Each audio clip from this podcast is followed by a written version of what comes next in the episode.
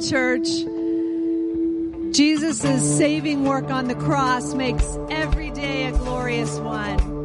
Stand up and join us. I was buried beneath my shame. Who could carry that kind of weight? It was my tomb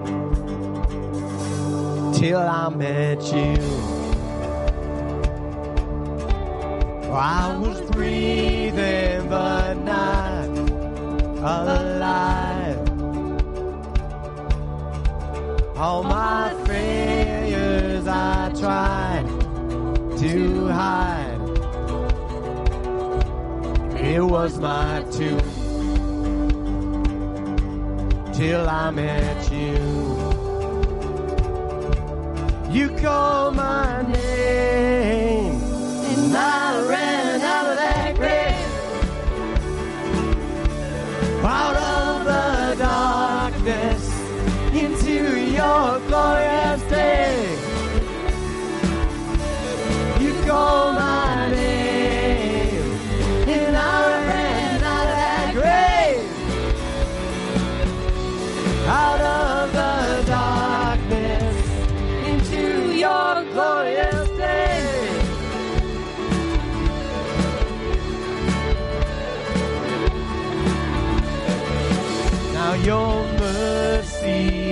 saved my soul. Now your freedom is all that I know. The old made new. Jesus, when I met you, you called my name,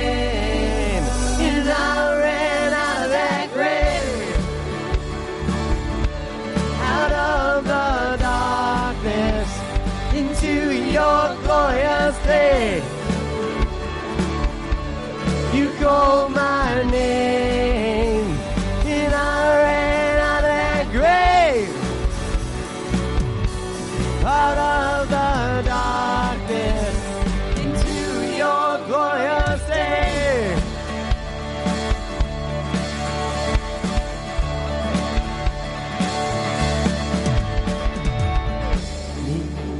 rescue. My sin was heavy, but chains break at the wave your glory. I needed shelter, I was an orphan. Now you call me a citizen of heaven. When I was broken, you were my healing. Now your love is the air that I'm breathing. I have a future, my eyes are open. Cause when you call my name,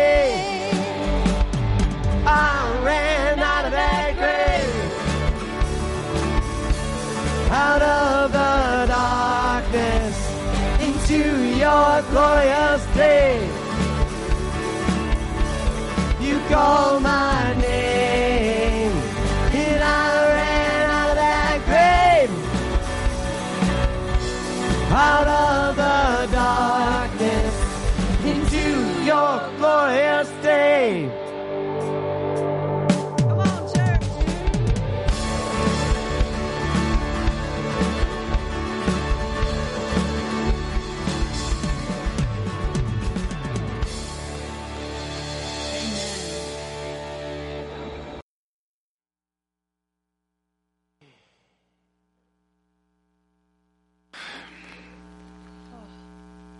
I'm so full.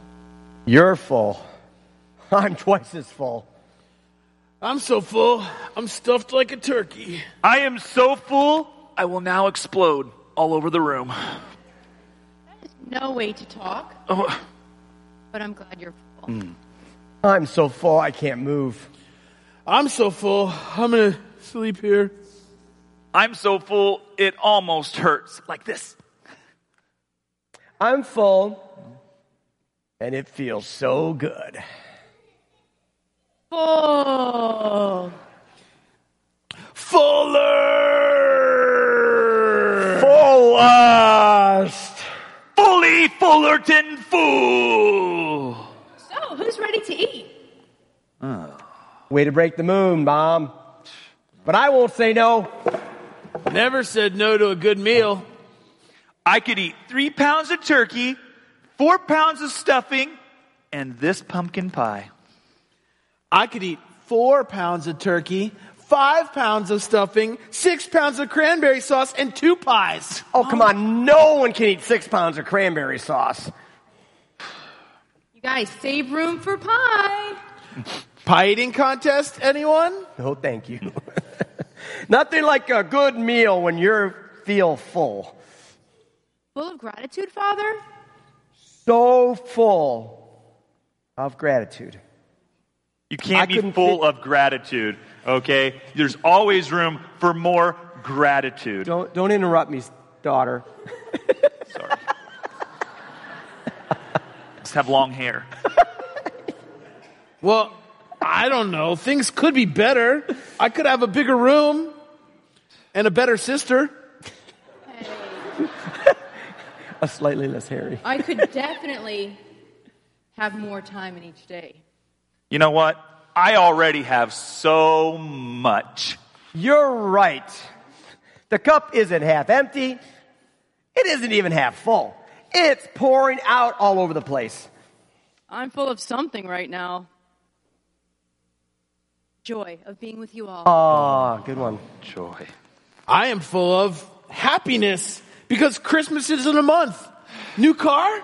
Yeah. Well, I'm full of love, joy, peace, patience, kindness, goodness, faithfulness, gentleness, and self control. Yeah, you are a fruit of the Spirit. Uh-huh. I'm full of peace, knowing God is always with me, even at work. I'm full of hope because I know God has a plan for us. I'm full of something, but I don't want to say it. Thank you. We're your family. You can tell us anything. We're full of love for you. What's wrong? Well, I'm full of shame. I'm flunking algebra. Flunking algebra? Why didn't you tell us? But we can help you. Well, I know one thing that could help. What is that? Do you know that God is full of mercy? That's not. But God's full of mercy. He loves you no matter how you do in your math class or your science class or your history class or PE or on the basketball team. All the things you're not really good at. At least people like me.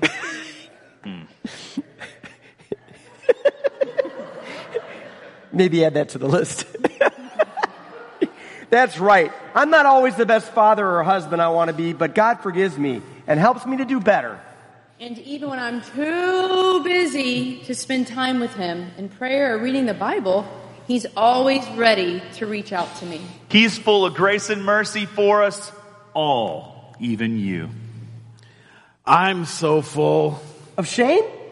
of thanks that we have a God like that and a family like this. Even my annoying sister. I'm so full. I'm fulfilling all fullness. I'm infinity and beyond full. Okay, brother, let's not get carried away. I think it's time to tell God how full we are. Maybe thank Him, perhaps. Let's pray.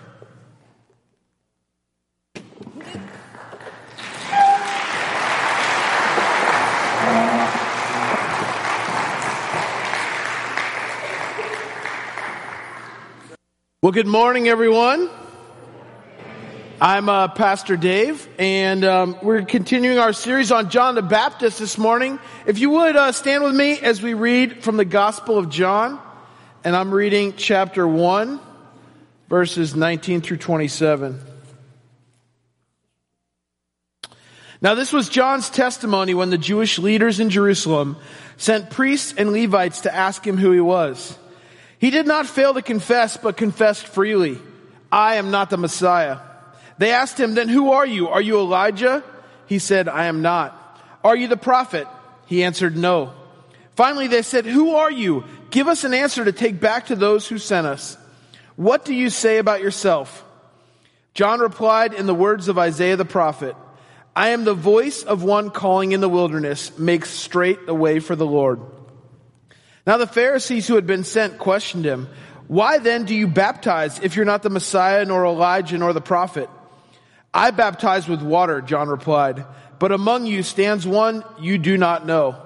He is one who comes after me, the thongs of whose sandals I am not worthy to untie. That ends the reading. Please be seated. Well, if you were not with us uh, last week, we started a series on John the Baptist. And uh, John the Baptist was sent by God. And he was sent by God with a very particular message. Uh, the Jewish people had not had a prophet for many years. Hundreds of years, actually, since the prophet Malachi was on the scene. And it had been a long period of time. And now John the Baptist comes on the scene and he's, he's got a message. And his message is to get ready because the Messiah is coming. The Messiah that has been promised long ago is coming. And so repent and be ready. And so uh, this morning we looked at, last week we looked at how John was sent with this, this kind of particular mission. And that we all kind of can be on a similar mission, mission of spreading the news about the Messiah. And so this morning, I want to look at, at some of the things that John actually told us about himself. And then beyond that, get to a point where we're talking about, okay, not just what do we learn about John, but so what?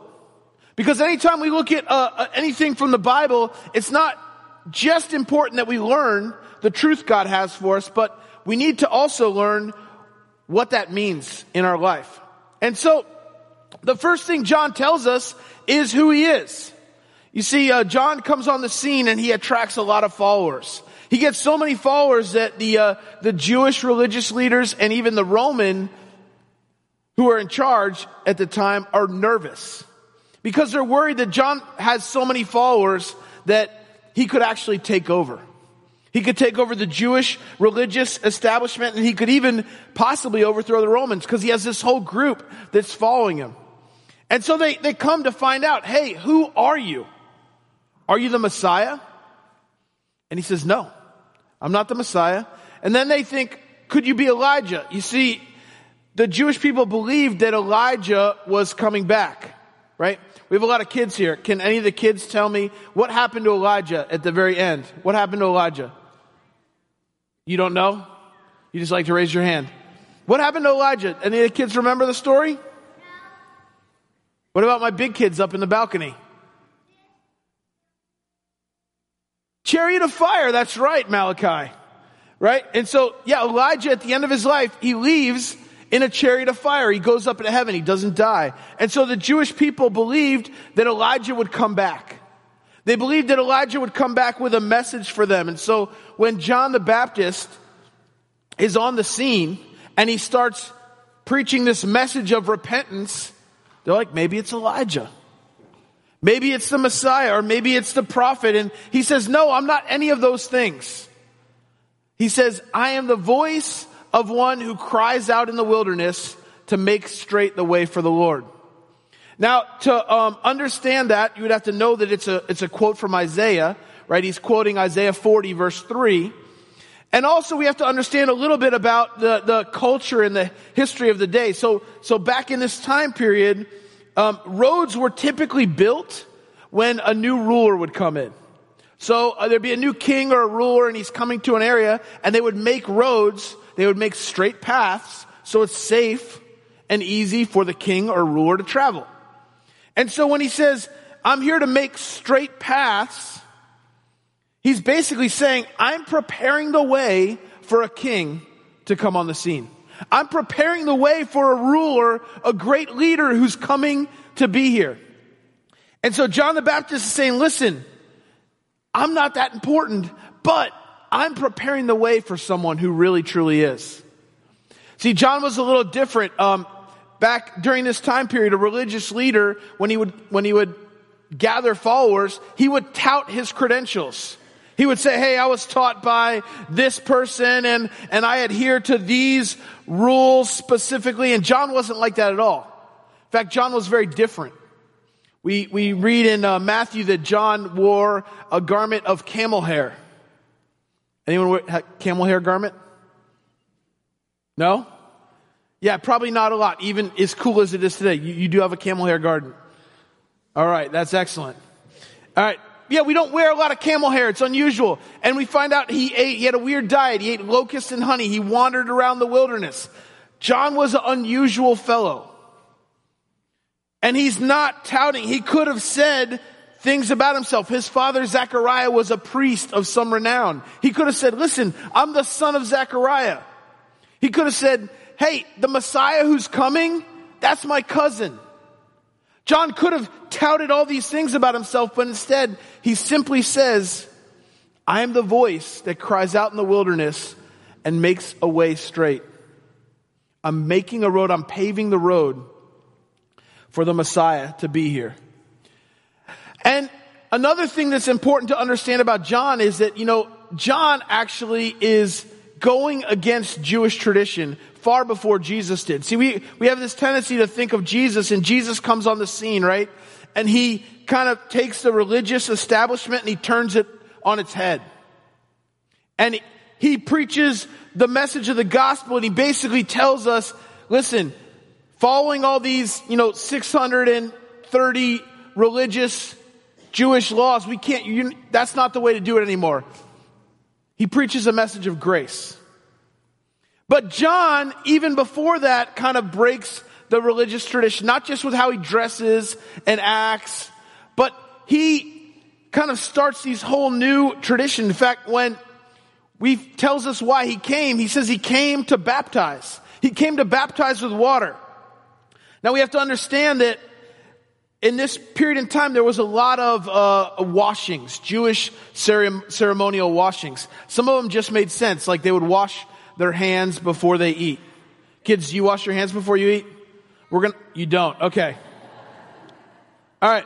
We're gonna have a Thanksgiving meal and hopefully you guys, you know, you shook a lot of hands today, you passed the peace. You probably should wash your hands before you eat. Right? That's just good, smart, and, and in Jewish religion, in their culture, they had a lot of ceremonial washings, not just before meals, but they would have to wash before they would enter the temple. And the idea was that water cleans you, not just physically, but the idea was that water cleaned you spiritually. It prepared you for the holiness of God. But they never practiced full baptism. That was not something they did in Jewish culture, with one exception. They would do a baptism when you were converting from one religion to another. When you were completely changing your religion, that's when they'd have a baptism. So if you were a Gentile and you decide, hey, I'm going to convert to Judaism, to symbolize that, they would have a baptism. And it was very similar to the symbolism that we would talk about. You know, you're, you're dead in sin and you're alive in Christ. They would say you're dead to this religion, but you're alive now in your new faith, Judaism. And so when John is going around and he's baptizing people, this is, this is a direct affront to the, the Jewish establishment and leaders of the day. They're saying, wait, are you starting a new religion? Why are you doing this? And that's why they were, they were curious. They wanted to know what is going on with this guy. He's weird. He eats weird things. He dresses funny. People are following him. They were nervous. They wanted to know what was going on. They wanted to understand this better. And John truly was. He was upsetting the Jewish culture and establishment of the day. And he says, when he's giving his message, he says, listen, I came to baptize with water. And as he goes on, what we're going to get into a little bit next week is he says, listen, there's someone else coming who's going to baptize with the Holy Spirit.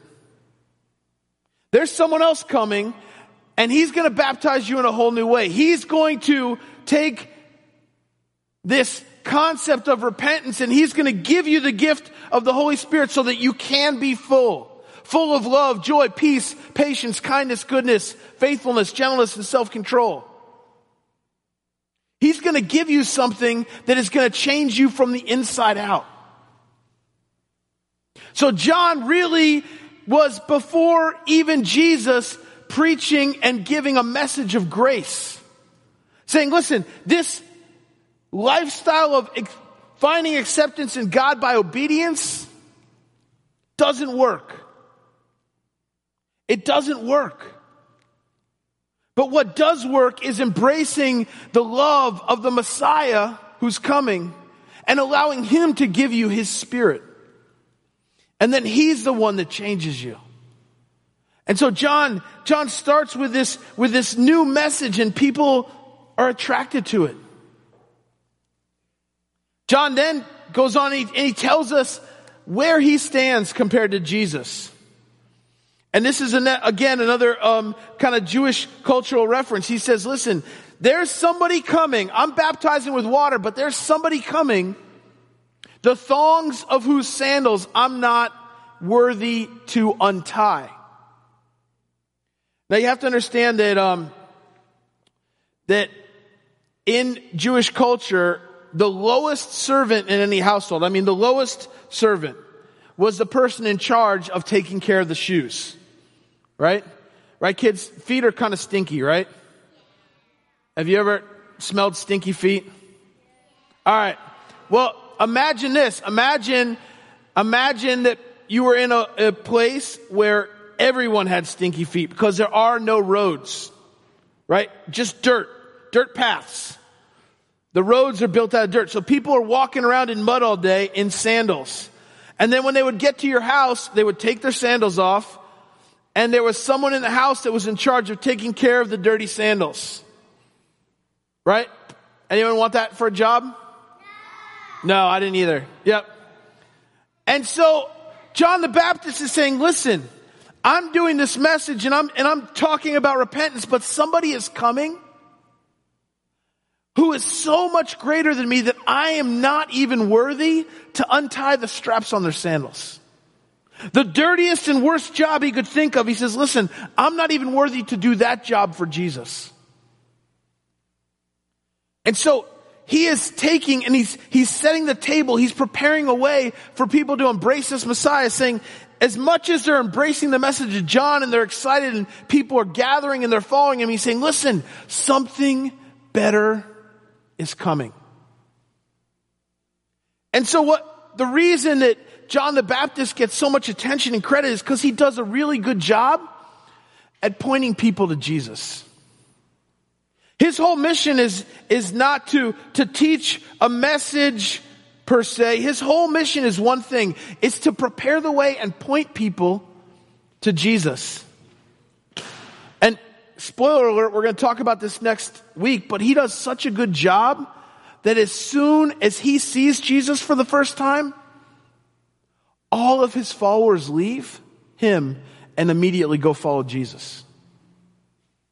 So John has this whole message and his whole purpose is to point people towards this Messiah that's coming. Point people towards Jesus. And so when we, we look at this, we can learn these truths about John. We can, we can understand that, that he flipped this religious culture, that he was starting something new and it was irritating people. We can understand a little bit about his background, but all that stuff is just, is just knowledge and it's good. It's good to have. But the important thing is, what does that mean for me? What does that mean for you? What is it that God is calling us to? Because I don't think God is calling us to wear camel skins. I don't think God is calling us to eat locusts. I don't think God is calling us to baptize people like John did. But the thing that God does call all of us, in fact, He commands us to do, is to point people to Jesus. Right? That's something that all of us can do, and all of us, in fact, Jesus Himself asks us to. His very last thing he asks us for is to point people to Jesus. And when I talk to people about this, a lot of times people are like, but, you know, Pastor Dave, I don't, I don't know the words to say. I don't know what I should say. I, I don't know how to evangelize to someone. Well, I'm going to challenge you to, to think about the way that Jesus did this, right? How did Jesus minister to lost people? Well, he did preach sermons, certainly. He, he did, but um, in the in the Gospels we have a little bit of Jesus' teaching, right? And even a lot of that is, is in, in parables. And most of the parables, to be honest, weren't for the crowds. Who was Jesus really talking to then? Someone said it. The disciples. That's right. So a lot of Jesus' teaching was actually for, for 12 people. And the others that followed around with him as well. But most of what he did to share his message, to share the gospel of love and grace with people was through his actions. Think about this with me, right? So one of the things the Pharisees condemned Jesus for was for hanging out with sinners and prostitutes, right? They wanted, they wanted to put him to death because he was hanging out with the bad people. And Jesus' response is, listen, I'm not here for the healthy. I'm here for the sick. Think about his um, one-on-one ministry of sharing the gospel as well, right? He's walking down the road one day and he sees a wee little guy up in the tree. What was that guy's name? Zacchaeus. That was for the kids' benefit, guys, whoever answered over here. Thank you. All right. Yeah, Zacchaeus, he sees Zacchaeus up in a tree and he, and he doesn't say, Hey, Zacchaeus, you're a sinner. But thankfully, um, I'm going to die soon. I'm going to save you. You know, if you embrace me with faith, then by grace you can be saved, right? He doesn't, he doesn't lay out the theology for him. What does he do? He says, Hey, Zacchaeus, we're having dinner tonight. I'm going to hang out with you. And so Jesus models for us how we can point people to Him. And that's kind of our, our philosophy here, right? Our, our slogan, if you will. Love is why we're here. And that's what we can do as we go through life. Where we live, where we work, where we play, we have the ability to point people to Jesus simply by being full. Let love, joy, peace, patience, let that pour out of you in your life. Jesus has already given us his Holy Spirit. And so we share those things with other people. And here's what happens. As we share that with other people, they're attracted to that. Who doesn't want to be around someone who has love or joy or who is patient or who has peace? kindness, goodness. Of course, it's attractive. And all of a sudden, we attract people with the fruit of the Spirit in our life, and then people want to know, hey, what is different? What's different about that guy, Bill Giggy? Why is he smiling all the time? I, I mean, maybe he's crazy, but I don't know what's going on. There's something special about that guy, and people want what that is. And that's how we point people to Jesus. We don't have to know or say or have all of the right words. We simply share love, share the love of Christ that He's overwhelmed us with, with everyone we meet. And you watch. In fact, I, I, I dare you to do this. I dare you to say to God, God, give me the opportunity to share your love with someone this week. And you watch what he'll do. You watch the people that he'll cross your path with. You watch the opportunities that will come right before your eyes and you'll see that simply by loving the people in your life, how you'll have the opportunity to point them to Jesus. That's what he asks us to do. Right? He says, love me with everything you got. Love your neighbor as yourself and tell people about me. Share my love with the world. Amen.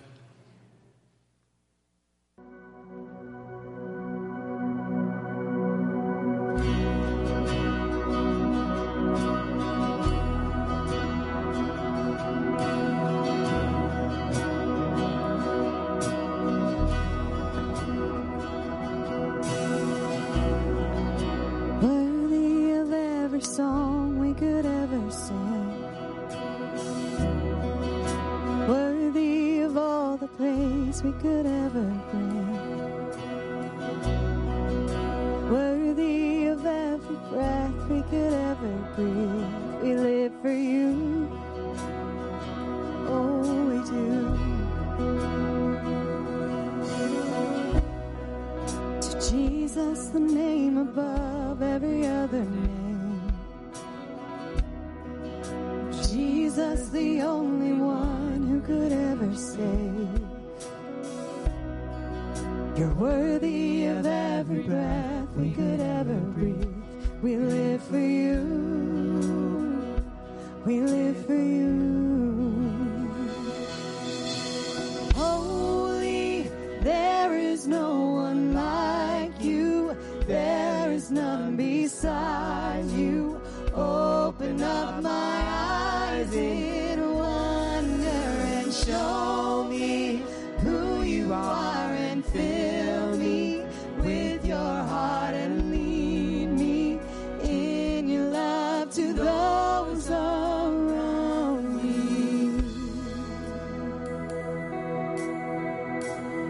Would you stand? Worthy of every song we could ever sing. Worthy of all the praise we could ever bring. Worthy of every breath we could ever breathe. We live for you.